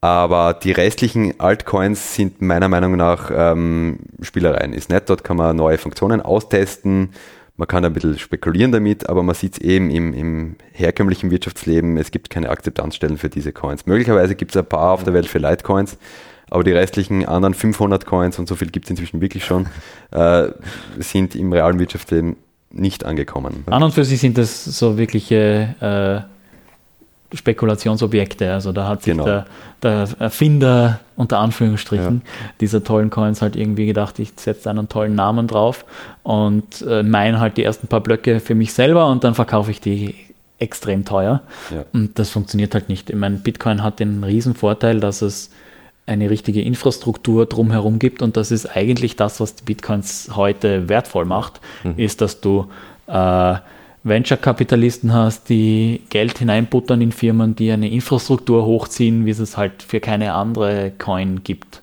Ja. Und, und, das macht Bitcoin. Das, das so Problem wertvoll. für diese Altcoins ist, dass es eben schon so eine starke Coin, nämlich Bitcoin, gibt, die ja. so einen Netzwerkeffekt hat. Jeder, der, der eine Coin verwenden möchte, wird natürlich am ersten die Coin verwenden, die am meisten Hashing Rate hat, die jetzt schon am wertvollsten ist, die am meisten Akzeptanzstellen hat ja, und so zieht ja. es natürlich mit einer großen Gravitation mehr und mehr an sich. Und die anderen Coins müssen alle mit dem, mit dem Big Player Bitcoin konkurrieren. Und wenn, wenn da nicht eine gewaltige, wie soll ich sagen, ein gewaltiger Fortschritt in irgendeiner Coin ist, wo man einen riesen Vorteil hat, äh, der Bitcoin jetzt vom, vom Feld putzt, dann, wenn es sowas gibt, dann sehe ich eine Möglichkeit für eine Altcoin quasi gleich so stark zu werden. Aber bis jetzt habe ich sowas noch nicht gesehen. Deswegen glaube ich mhm. nicht, dass irgendeine dieser, dieser Altcoins eine ernsthafte Konkurrenz zu Bitcoin sein kann momentan. Aber du hast recht, sollte es zum Beispiel im nächsten Jahr oder wann auch immer einen Bug im, im Bitcoin-Protokoll geben und warum auch immer bricht das Bitcoin-System zusammen, könnte man natürlich auf eine dieser Altcoins aufspringen und aus dem her eine Bitcoin 2.0 Nachfolgeversion, wie auch immer, verbesserte ja. Version basteln. Das wird ziemlich schwierig, weil man sicher nicht der Erste ist, der draufkommt auf diesen Bug und man seine Bitcoins wahrscheinlich nicht mehr los wird.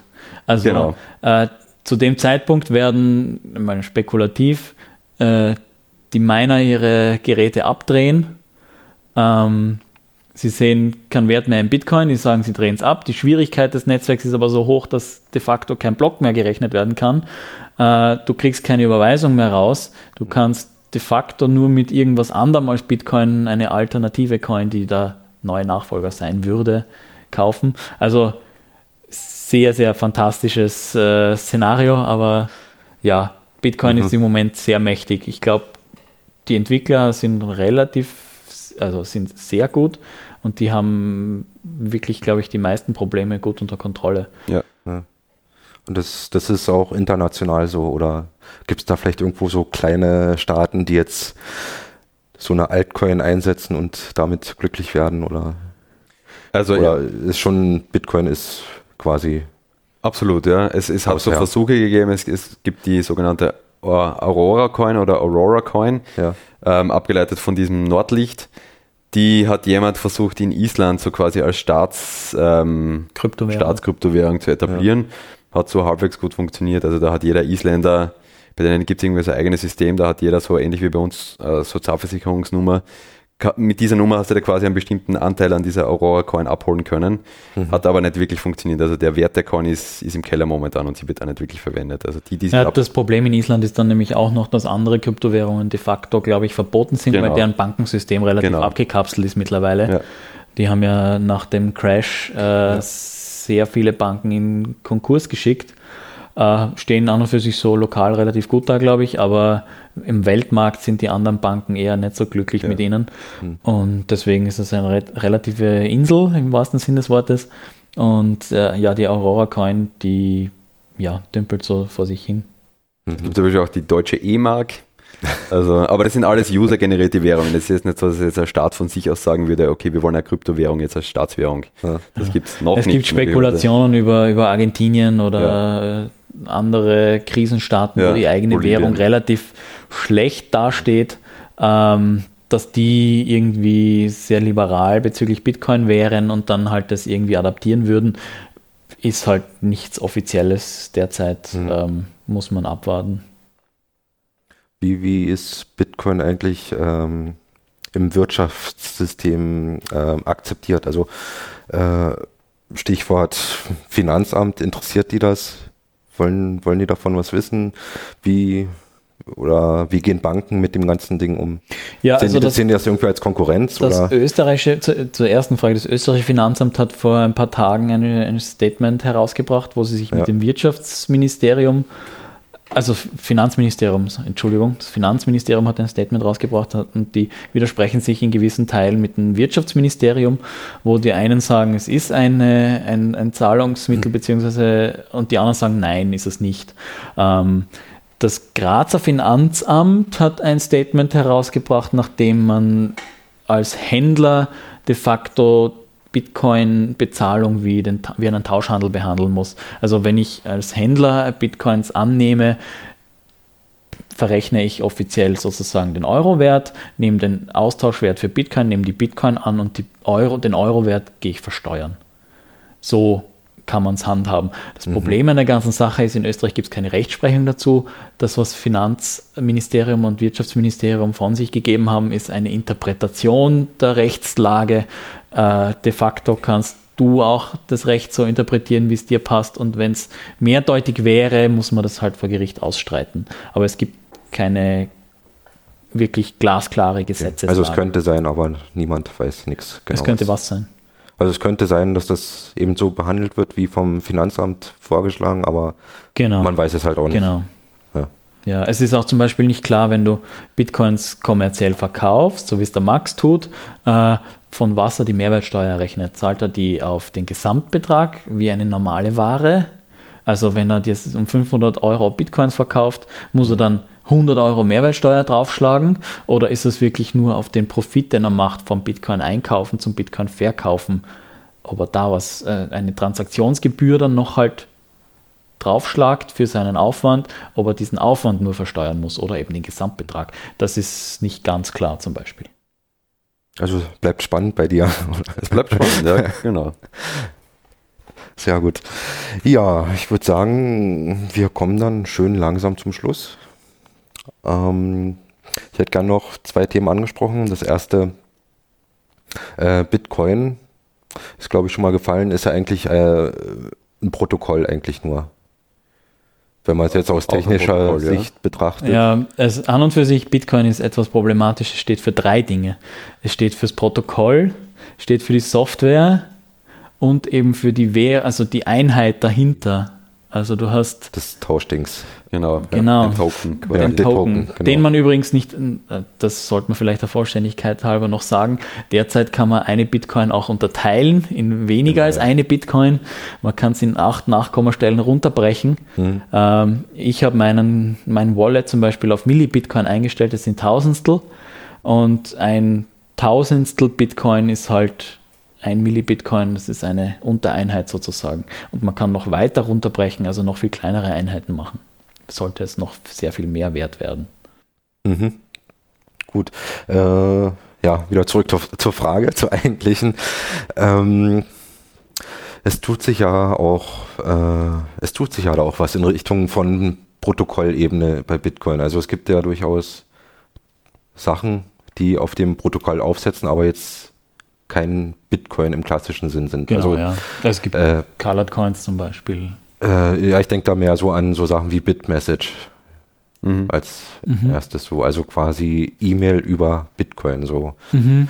Also die verwenden die Technik von Bitcoin. Genau, also bauen die, da was bauen, anderes drauf. Die bauen nicht auf der Blockchain auf. Also wenn, genau, du, ja. wenn du sagst, du baust auf Bitcoin auf, dann redest du im Normalfall davon, dass du die, die, Blockchain verwendest in irgendeiner Art und mhm. Weise, im Sinne, dass du ein Public-Protokoll von irgendwas hast. Du könntest eine Nachricht signieren zum Beispiel. Genau.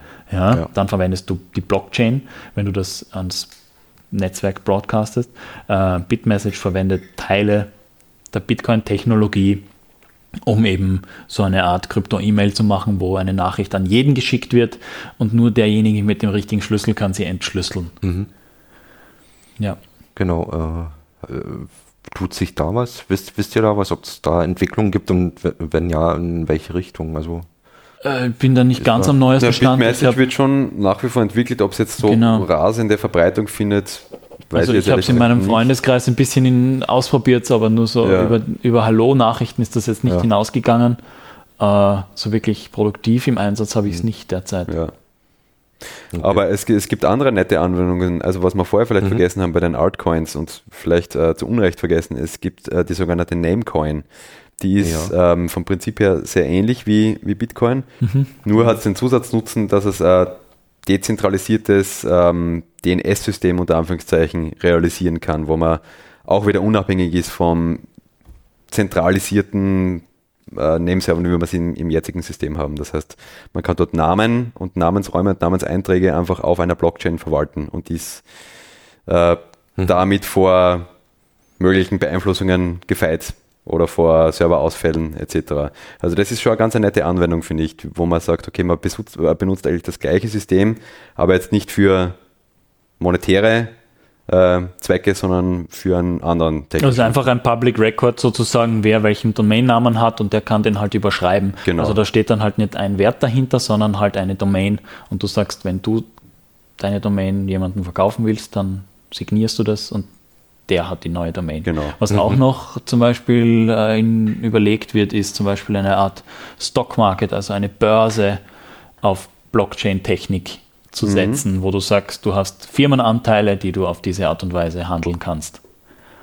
Und das ist dann natürlich okay. auch interessant, weil dann hast du nicht äh, nur Bitcoin, sondern du hast dann halt, was weiß ich, eine Apple-Aktie, eine IBM-Aktie und sonstiges. Und die kannst du handeln auf Online-Börsen genau. und sonstiges. Also mhm. so wie es sich jetzt ähm, abzeichnet, wird sowas im nächsten Jahr oder spätestens 2016 sehr, sehr aktuell werden.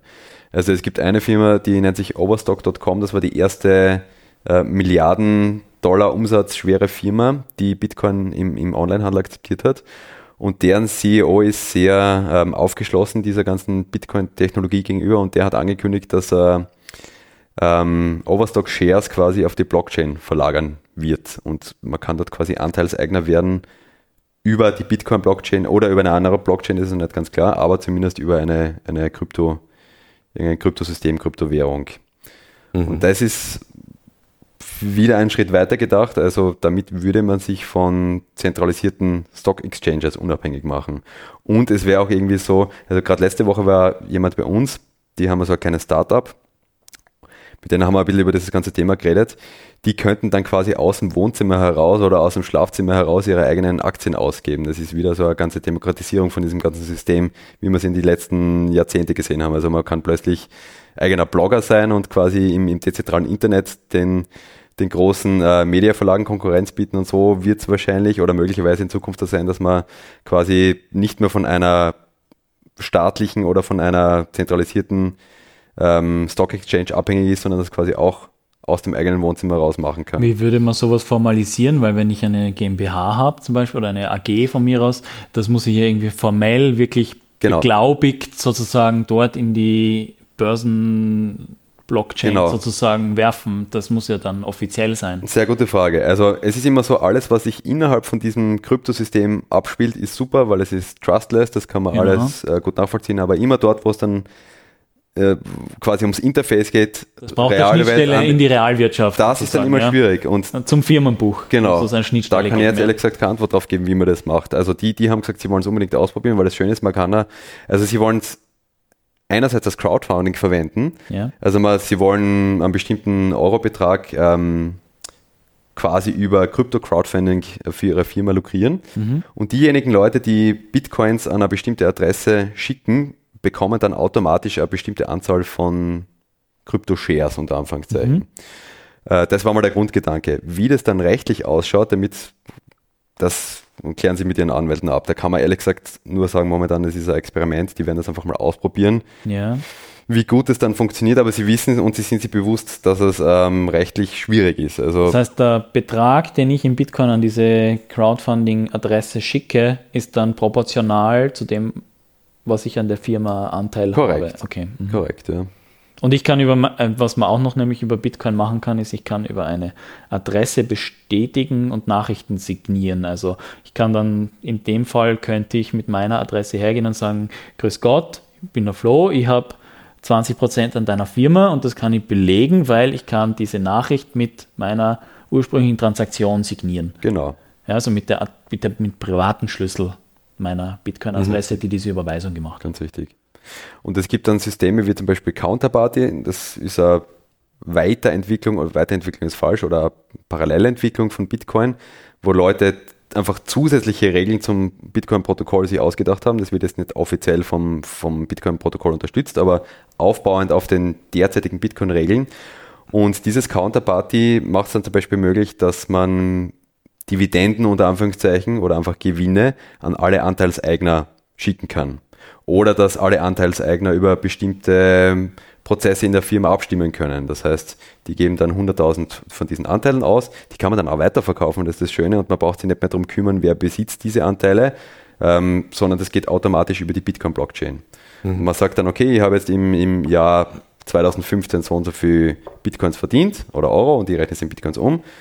Äh, drück einmal auf den Knopf und das wird dann alles gleichmäßig an die jeweiligen Anteilseigner weiterverteilt. Also das geht zumindest in der Theorie alles sehr schön und praktisch. Wir werden sehen, ob es bei denen auch so funktioniert. Es wird sicher einige Zeit brauchen, bis man diese ganzen Mechanismen implementiert hat und das Auf alles so läuft wie Bitcoin heute. Und genau.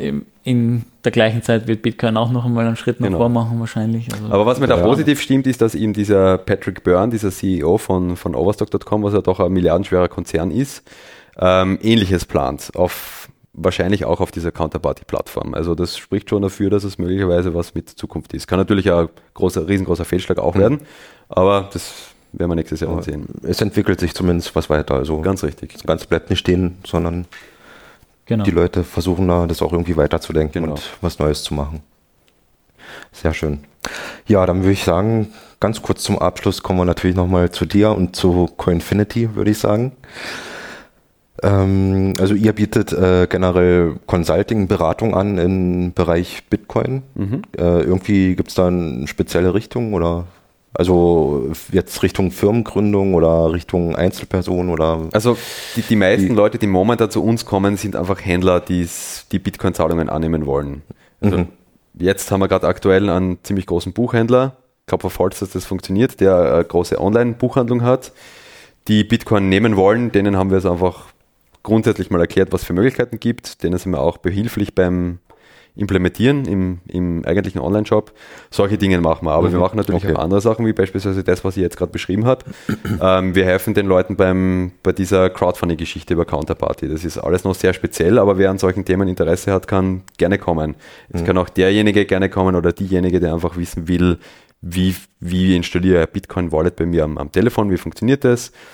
Es kann auch derjenige oder diejenige kommen, der einfach mal um 5 Euro Bitcoins kaufen möchte im Automaten.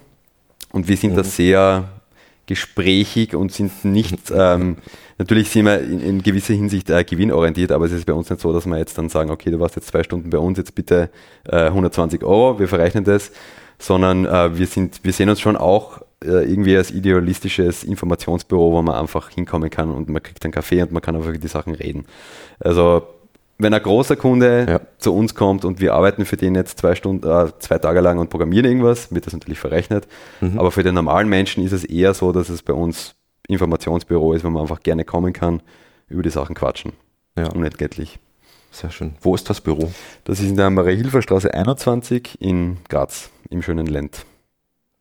Genau. Bisschen also, nördlich vom Bodenspieler und bisschen genau. südlich vom Lendplatz. Genau. Ja, kommt hin, ja. ja kann ich auch nur sehr empfehlen, da einfach mal vorbeizuschauen. Und ähm, es gibt, ihr habt auch den Bitcoin-Automaten. Mhm. Das ist, ist das ist noch der erste, der in Österreich in Betrieb ist, oder? Der erste wird ja. immer bleiben und das ist auch noch der einzige. Aber ist noch das der ist einzige. Auch noch der einzige, ja. Ja, ja, ja, ja. genau. Äh, das ist ein Lamasu-Gerät für mhm. die Spezialisten, die interessiert der zweiten Generation, also die letzte aktuelle mhm. Version, gell? Genau. Ähm, und der ja. steht jetzt seit wann? Seit ein paar Wochen steht er jetzt bei euch? Ja, seit sieben Wochen oder so ja. und wird eigentlich erfreulich häufig genutzt. Ja. Also es, es ehrlich Darf man gesagt, fragen, wie hoch der Umsatz ist ungefähr? Ähm, es schwankt, aber es waren schon Tage mit fast 3000 Euro Umsatz. Mhm. Es gibt aber natürlich noch Tage mit 0 Euro Umsatz. Okay, also ja. es, es, kommt, es kommt zu in Wellen. Natürlich eher am Monatsanfang, wenn die Leute Geld haben. Ja. irgendwie klar. Ja. Dann gleich mal in Bitcoin investieren. Monatsende ist es dann eher weniger, mhm. wie es dieses Monat wird. Und funktioniert eigentlich auch total einfach, das Ding. Also mhm. du schiebst da einfach dein Geld rein, also deinen 10-Euro-Schein oder was auch immer. Genau. Und ja, wie es funktioniert, können wir, ich habe äh, in auf einer Konferenz habe ich so ein Gerät schon gefilmt und in Aktion, das kann ja. man vielleicht verlinken, so das, okay, Video. Genau. Ähm, ja. Dann sieht man, wie es funktioniert. Also es ist ganz einfach, du sagst einfach, du möchtest Bitcoins kaufen, dann, dann schiebst du ihm das Geld rein, dann zählt er ab und, und äh, validiert deine Euroscheine und äh, dann sagst du, bist fertig mit dem Euroschein reingeben und dann scannt er noch eine Adresse, die du ihm gibst. Das kann jetzt auf einem Papier ein QR-Code sein oder auf deinem Wallet am Telefon. Da einfach deine Bitcoin-Adresse und dann sagst du senden, kannst noch bestätigen, zu welchem Kurs und so weiter du das Ganze äh, kaufst und dann schickt das dorthin. Mhm. Und, und fertig. Also gut, wenn man schon die Wallet-Software am Handy hat, ist das üblicherweise eine Angelegenheit von 30 Sekunden oder so. Wenn man zuerst natürlich Hilfe braucht bei der Installation, dauert es dementsprechend länger. Aber viele Kunden kommen einfach rein, ja. sagen Hallo, stecken rein, Tschüss und gehen wieder. Also so ungefähr. Sehr schön. Ja, dann äh, würde ich sagen, wir sind ziemlich gut durch mit allem. Äh, haben wir noch irgendwas Wichtiges vergessen? Willst du noch was loswerden? Naja, bei Bitcoin hat man immer was Wichtiges vergessen. Naja, aber, aber ich glaube, wir haben schon viele interessante Sachen ja. angesprochen. Ja. Mhm. Gut, dann würde ich sagen, wir beenden das. Jetzt äh, als Rausschmeißer gibt es quasi noch den, den Song von Max. Genau. Und ja, ich, ich würde sagen, probiert das einfach mal aus. Ihr müsst ja nicht gleich irgendwie euer, eure ganzen Ersparnisse in Bitcoins äh, investieren, aber es ist. Das würde ich auch im Moment niemandem raten. aber, aber, zum Ausprobieren ist es. Man kann es ausprobieren. Ja. Es funktioniert relativ ja, genau. einfach. Wenn man das einmal irgendwie durchgespielt hat, dann ja, also zum Ausprobieren wird sich sicher rentieren, auf Local Bitcoin zu schauen ja. oder beim, beim Bitcoin-Automaten in Graz äh, ein genau. paar Euro einzutauschen, genau. dass man es ausprobieren kann. Dann kann man sich seine Alpaka-Socken im Internet bestellen und sehen, wie das läuft oder sein Takeout-Food und sein Sushi. Genau. Ähm, und wenn man schon langsam Vertrauen gewonnen hat, dann kann man sich an mehr an höhere Beträge wagen und vielleicht ja. äh, Autos kaufen. Ja. Aber, oder Boote. Ja, genau. Und es gibt natürlich auch die Möglichkeit, ähm, einfach seine Produkte oder Dienstleistungen für Bitcoin anzubieten. Das ist auch eine genau, schöne das ist die dritte Variante, um, um wie, man, ja. wie man Bitcoins also, kriegt. Ja. Absolut, ja. Genau. Also drei Möglichkeiten, entweder meinen, das heißt Hardware kaufen und im Bitcoin-Netzwerk sich beteiligen, um Blöcke zu validieren, äh, für Euro oder sonstige Währung Bitcoins zu kaufen von jemandem, der sie verkaufen will, oder eben Dienstleistungen und Waren im Austausch anzubieten. Mhm. Genau. Und wer mehr erfahren will über Bitcoin, es gibt ja in Graz auch den, äh, das Bitcoin Austria Treffen. Mhm. Genau, das, die ja. treffen sich normalerweise das einmal im Monat. Einmal im Monat im Spektral. Äh, unregelmäßige Zeiten, also es war mal irgendein fixer Freitag, mhm. glaube ich. Äh, es variiert etwas auf ja. bitcoinaustria.at, glaube ich, äh, gibt es Informationen zum aktuellen Treffen. In Wien und in Graz treffen sich die Leute. Äh, einfach auf die Homepage schauen, wann das nächste Treffen ist. Genau. Ja, ich würde sagen, damit haben wir es. Ähm, vielen Dank, Max, dass das Dankeschön. war ja doch relativ kurzfristig noch mit dem Termin, aber sehr gerne. Sehr schön. Dann danke und äh, bis zum ja, nächsten Mal. Bis zum nächsten Mal.